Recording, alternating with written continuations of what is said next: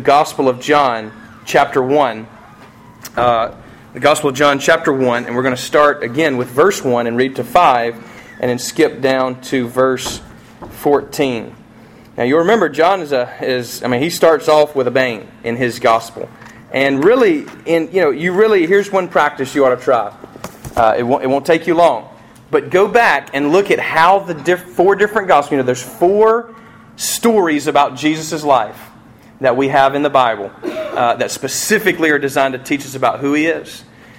Go back this Advent season in your, in your personal reading and just try to, try to see how each of these gospel writers introduce Jesus. They're going to do it in different ways. Matthew starts with a genealogy. Mark goes, Mark goes straight to the, to the uh, adult Jesus, really. But they have these prophecies from Isaiah, don't they?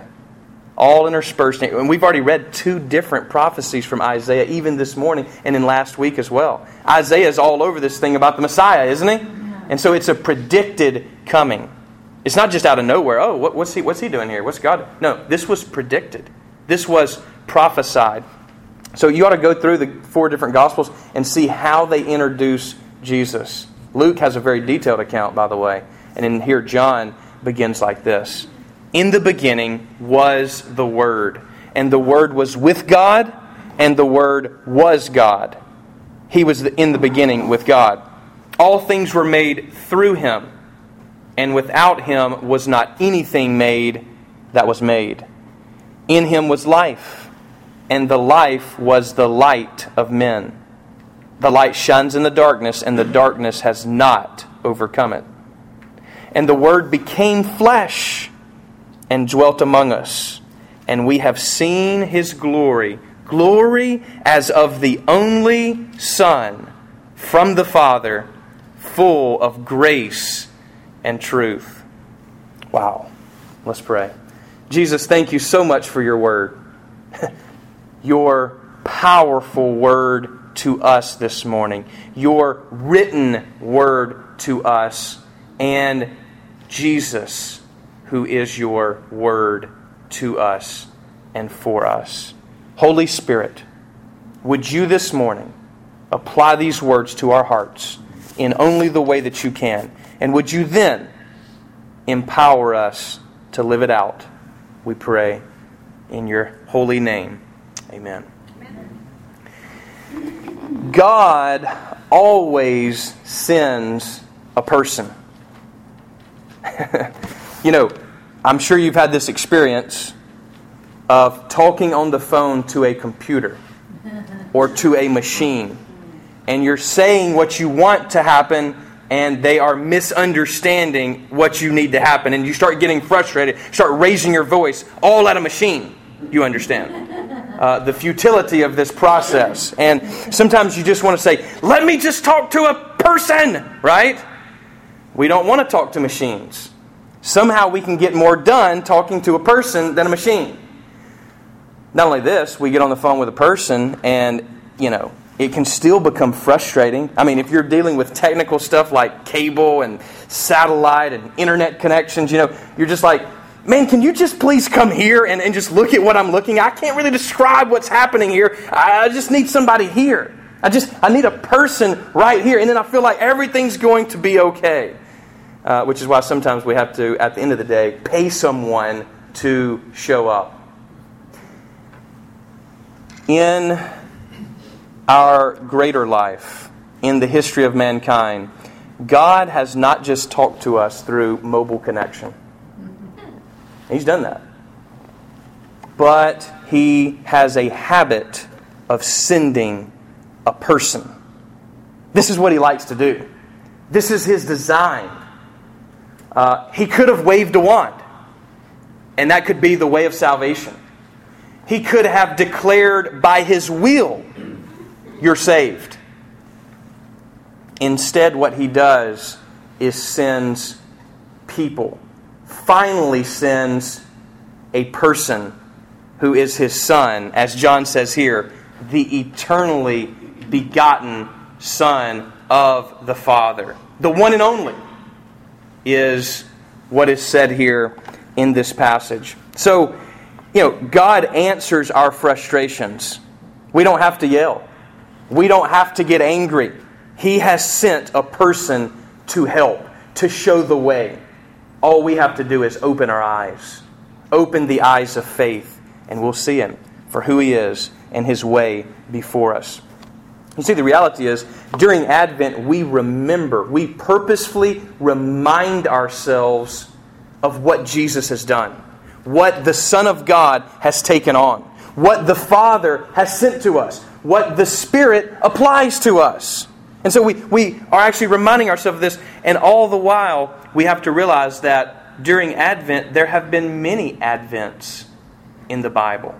Not just this one coming, where finally the Son of God becomes man, but don't you remember God comes to them in the garden, doesn't he? Walks with them, the scriptures say, in the cool of the day. So, in other words, he just didn't pick the hottest part of the day. Hey, let's go for a walk. You're like, oh man. No, he's actually picking the best time to meet. You know, and, and I heard this this said one time, and it stuck with me. Um, you know, what is your best time of the day? Is it morning? Maybe so. Is it the afternoon? Give God your best. This was a cool of the day. It wasn't early morning for Adam and Eve. Maybe that was their best part of the day. And so he walks with them. Doesn't he come visit and Abraham? He comes, three angels approach him, which again, you know, we can't help as Christians but see the symbolism there of the Holy Trinity. And they share a meal, which we're going to do in a moment. They share a meal together uh, with Abraham. Doesn't he come to Jacob? Wrestling with Jacob. Doesn't he come to Moses in this cloud, uh, on this mountain that's on fire and quaking in a thunderstorm? in other words, he was, he was coming, coming big time, coming in hot. Doesn't he come to Joshua? When Joshua is transitioning into power, about to lead the children of Israel into that promise. You see, in the Old Testament, God constantly is making an advent. In other words, a coming. Remember that term means coming. And so when Jesus comes, it shouldn't be a surprise. It's been predicted. It's been prophesied. It's already happened before in these temporary meetings. And I say temporary because God did not stay in the forms that He was in those moments when He met with people like Abraham, Jacob, Joshua. No, those were temporary, what we call theophanies, just appearances of God. Now, God does something new. Now God finalizes this thing of Advent, this thing of Him coming to us. And we've already, we've already mentioned here, and, and, and I hope you understand that in the religious debate out there, uh, Christianity stands unique and alone in this one point, and that is our God is always coming after us, not us coming after Him. In all the other religions, we're trying to get to Him, jump through hoops to get to Him in our religion, God is jumping through all the hoops to get to us. Hoops such as kneeling before his own disciples and washing their feet.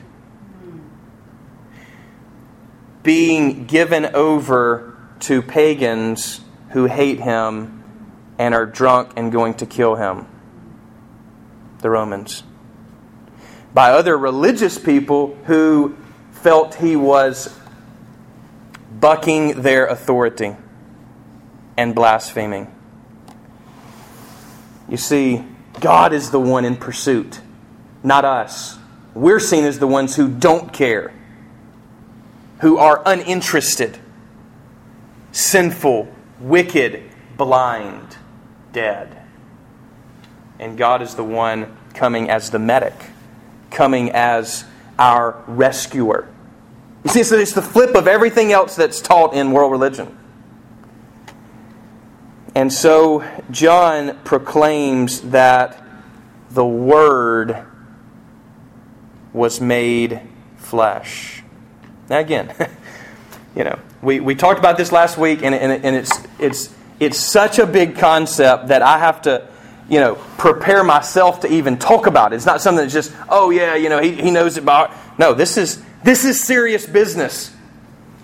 You know, sometimes when you when you do certain things in life, you actually have to prepare before you do them. You, you can't just draw from the hip, you know, and start shooting. Uh, it's it's going to take preparation. Here's what John says: that Jesus is the Word from God. Now, He's begotten eternally, not made. That's what the Scripture's saying. He actually uses this term in the Greek monogenes, which is the one and only of the Father. He's it. He's it. There is no other. He's eternally begotten of the Father. Never at a time.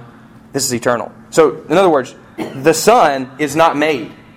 We're not celebrating his birthday particularly, so much as his human nature's birthday. In other words, God takes on human nature at a certain point, yes, which is what we date our birthdays from.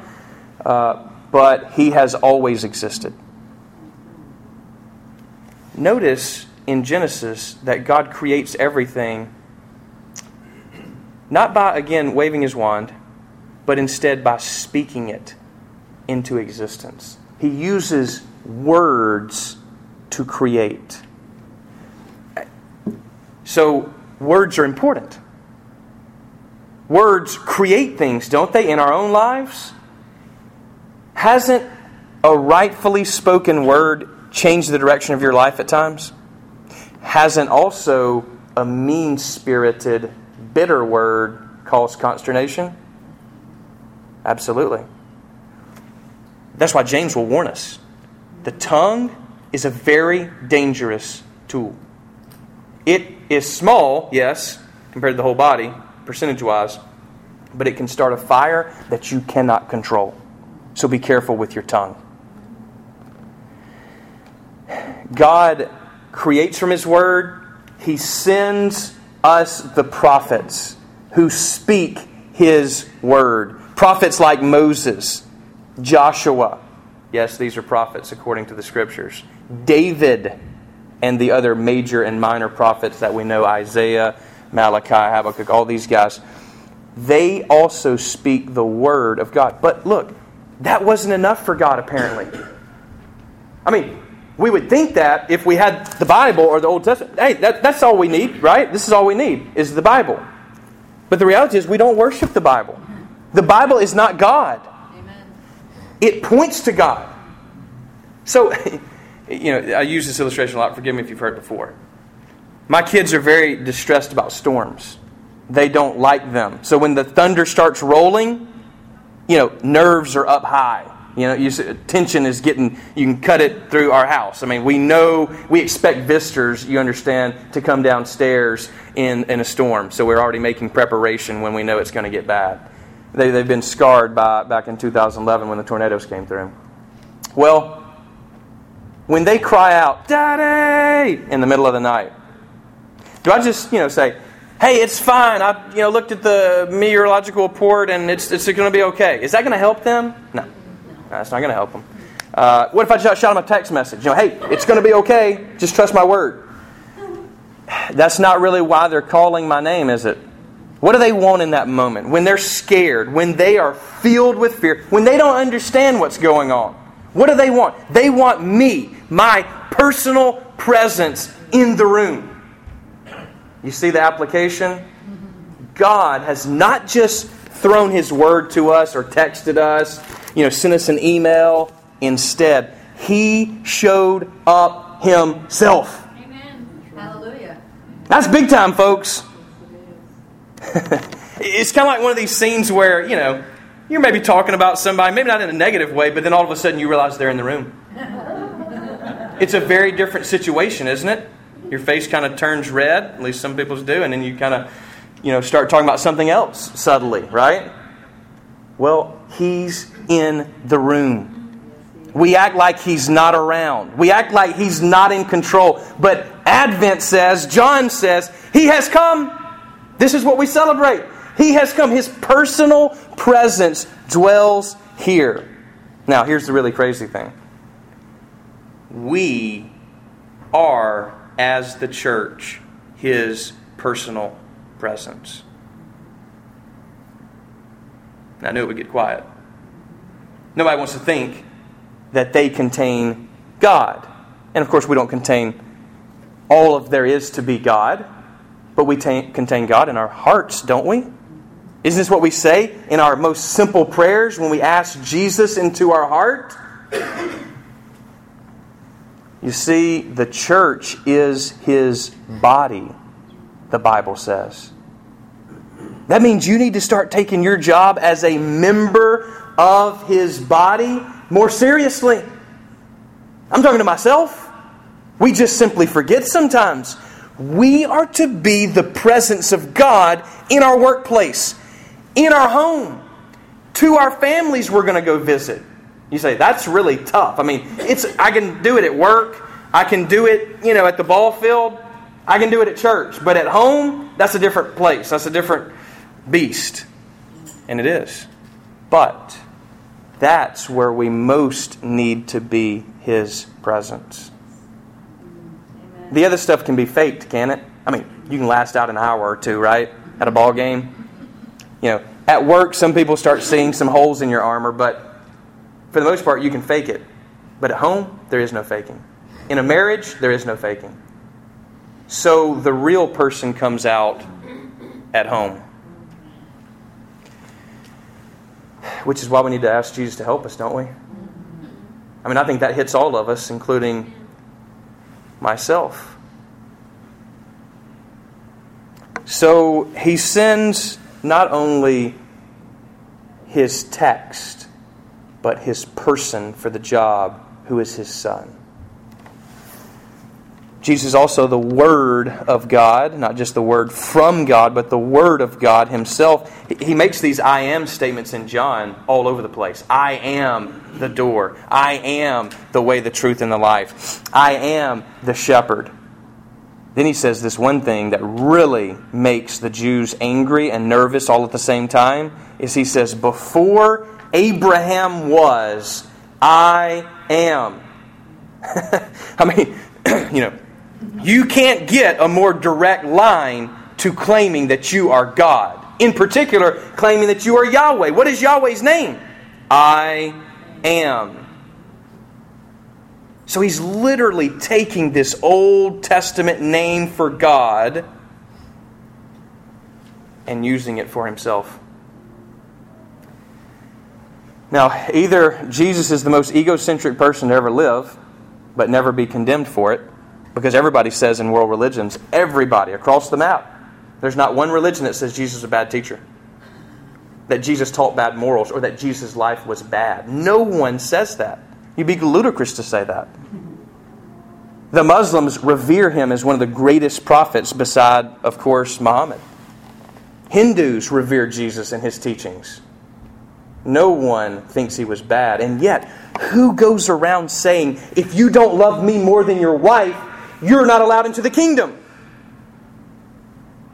That's crazy talk, isn't it? Unless he's God. You should forsake all for me. Who talks like that? Except David Koresh or somebody weird like that. Some of you don't maybe not know who David Koresh was, but either he's crazy or he's God. The evidence doesn't show someone crazy, does it? doesn't show someone bad, does it? Like a liar. No.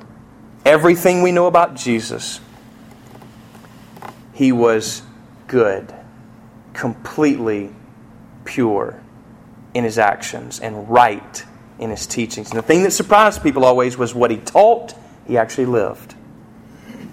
And that joining together of those two things is the greatest testament to what God can do in our hearts.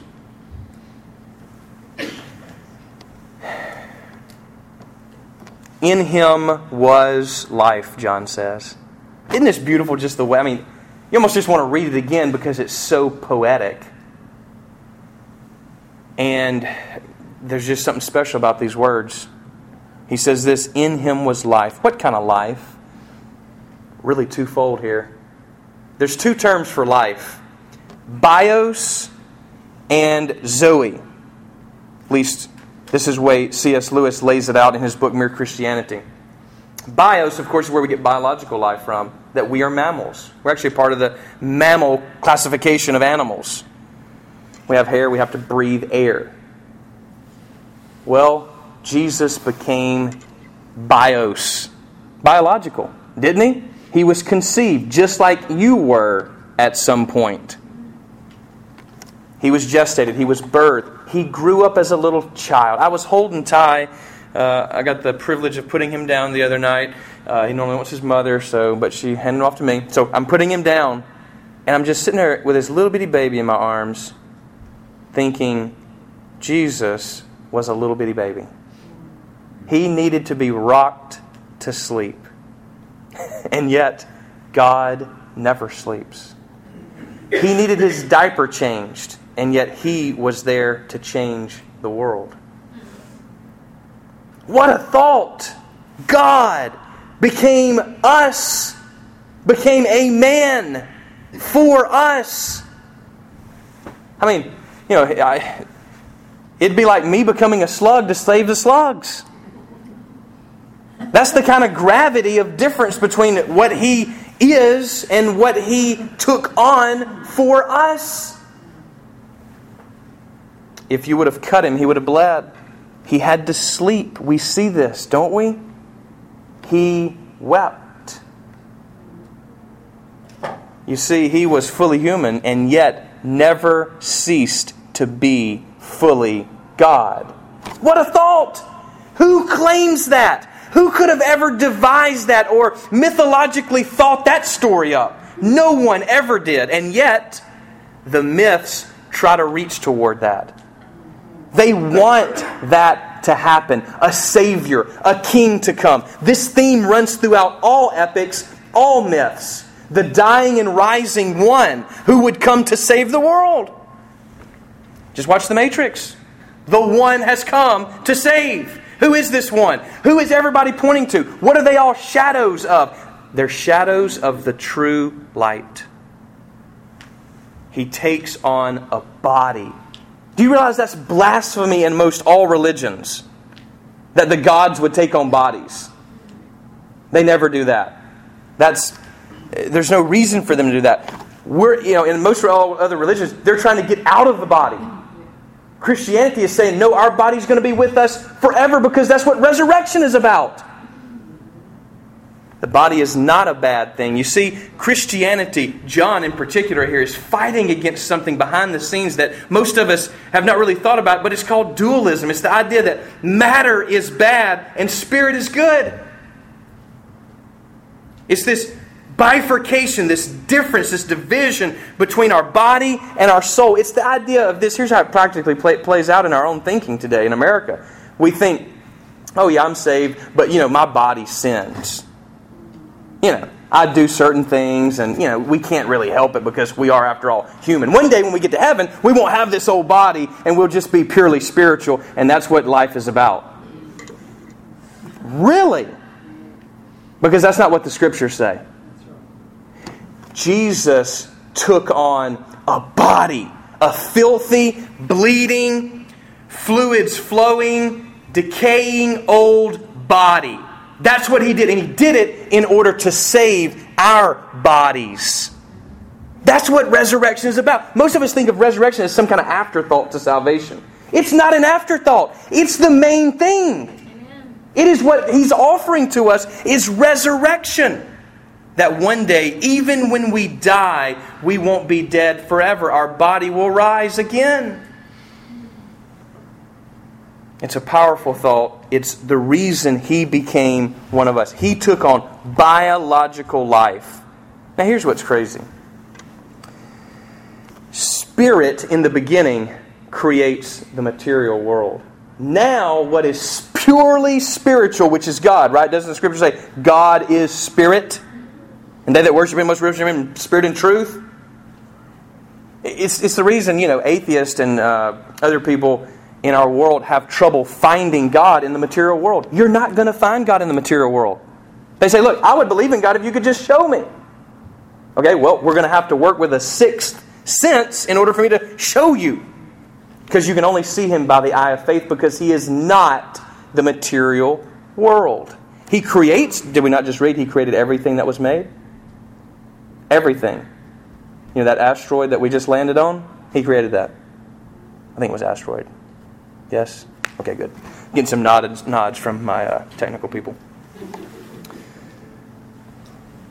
But he is not the trees. He is not the mountains. He's not the heavens. What was our first mistake as humans? To worship the heavens, to worship the earth, to worship the created thing. Isn't this still one of our main problems in America is we worship the material thing? I mean, it's really turned up during Christmas, isn't it? Worship of materialism. We live almost every day inundated with things that we need to get. We should be buying. I mean, sometimes I feel in some of these commercials or some of the deals that, that I get in email, I'm like, I'm losing money by not buying this. Am, is that correct? I mean, what's going on here? We worship the material world. We hide idols in our homes. Things that we literally during the week bow down to are slaves to. Jesus wants to free us from that. He wants us to look upward. You see, spirit created matter, but now spirit becomes the material. He takes on the material that we have corrupted, that we have turned away from and caused to decay, and now he injects it with his own life. You see what's happened here? God joins himself to this material world forever. In particular, not just to the mountains, not to the monkeys, not to the cats and the heavens and the clouds, but instead, he joins himself to humans. And he then takes that body back to the very heart of the Holy Trinity Father, Son, and Holy Spirit. And he says, Now, guys, they're a part of us forever. In other words, there's a human in God. God is a human. That's crazy. It's crazy good, isn't it? Amen. It's good news because now He can redeem us. Now He can reach us. It's not about the wave of the wand or some, uh, you know, d- divine fiat that He's going to give to us. Instead, no, He personally comes and becomes one of us in order to save us. The old saying in the early church was God became man so that man can become God. We'll never be God, but we can have God in us. We can be in unity and at peace with God. He knows us because He is one of us. He has become our brother. And that's why this is, I mean, you know, I don't know. That's, whew, that's big stuff. That's big time, folks. And this is why we have to, again, be like, wow, what has He done again? Okay, that's what we proclaim until He comes again. So he has life in him and he has light. He is light. This is what John says here. And the darkness has not overcome the light. Now, here, here's the funny thing. uh, when you close your eyes in daylight, like out there right now, the sun is, is shining down upon us. When you close your eyes, you get this red tint, right? I can't help but think that people in the world who deny God, which the Bible says is foolishness, they're just shutting their eyes tight. Say, I don't see Him. But the reality is, we see everything by His light. Amen. If you know anything in the world, it's because of Him. The very brain that you're saying you don't believe God with is the one that He created. This is why the scripture says it's foolishness to say there is no God. Absolute folly. And we're just closing our eyes saying, I don't see the sun. I don't know the sun. And all the while, the sun is right in front of us. Now, here's the thing you can't actually look at the sun, can you? And here's what the Bible tells us look, no one has ever seen God. You would die if you did. Remember, even Moses said, Hey, I want to see God. I mean, we've been talking back and forth. God says, I can only show you a little bit of my back, man. My trapezius muscle alone is going to blow you away. You know. I don't know if that, that's not in there, you realize, right? Okay. Just, just to be clear. And yet, the apostles, what do they claim? We've seen God.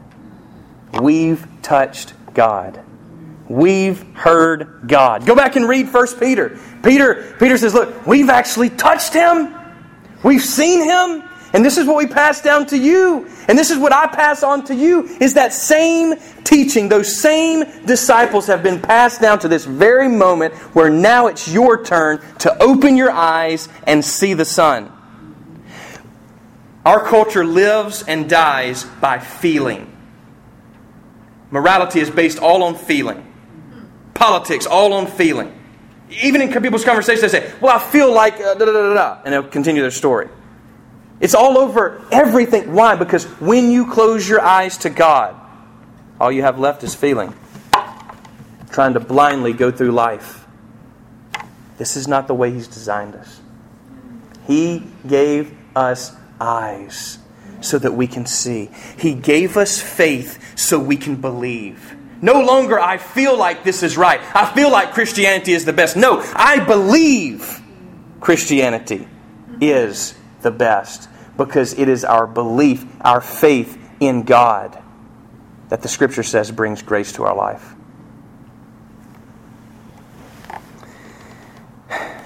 So, John says, look, the Word, the invisible God, pure Spirit, has become flesh. Verse 14, and dwelt among us. You can interpret that tabernacled among us. Now, you remember what the tabernacle is? Is where God was, right? So they said, you know, first tabernacle was just a tent. And of course, David's like, hey, I'm living in a big house. God's living in a tent. God, I want to build you a house. God says, I don't need a house. Especially from you, David. You've killed too many people. But I'll let your son build me one if you really want to. But I'm fine living in a tent. I've been living in a tent for a long time he then goes to an established place in Jerusalem, which is the temple, right? Where God's presence dwells. His Shekinah glory, the scripture says. That's the same glory that, remember, Abraham met in that vision where God walks through in a, in a burning pot the carcasses, which was a way to make covenant back then. And so now the covenant is sealed in the Son himself. He makes the covenant one with himself. In other words, when I die, that's going to institute the covenant. That will be the testament. So he tabernacles in the flesh. He used to be in a tent, then he was at Jerusalem. Now he says, Look, I've been everywhere all the time anyway. Isn't that what he did to them? He goes, It's basically like the Jews say, Look, God's not going to destroy us because we have his house. He's in his house. Why would he destroy us and his house? That'd be stupid to blow up your own house. God says, Do you realize I don't live in there? And he blew the thing up. Well, technically, he used Nebuchadnezzar to blow it up. Maybe they didn't use explosives, but you get the point. They razed the thing to the ground. They tried to build it back, right? They built another temple. And it was too razed to the ground, R A Z E, in 70 AD by the Romans. You see, God does not live in temples made by man. You know where He lives? In this temple. This is now where God dwells most. Right here. In your body. Yes, in your actual body, God can dwell. Why? Because He became one of us. That's why. It all goes back to Jesus. I hope you feel that we overemphasize Jesus here. Because we do.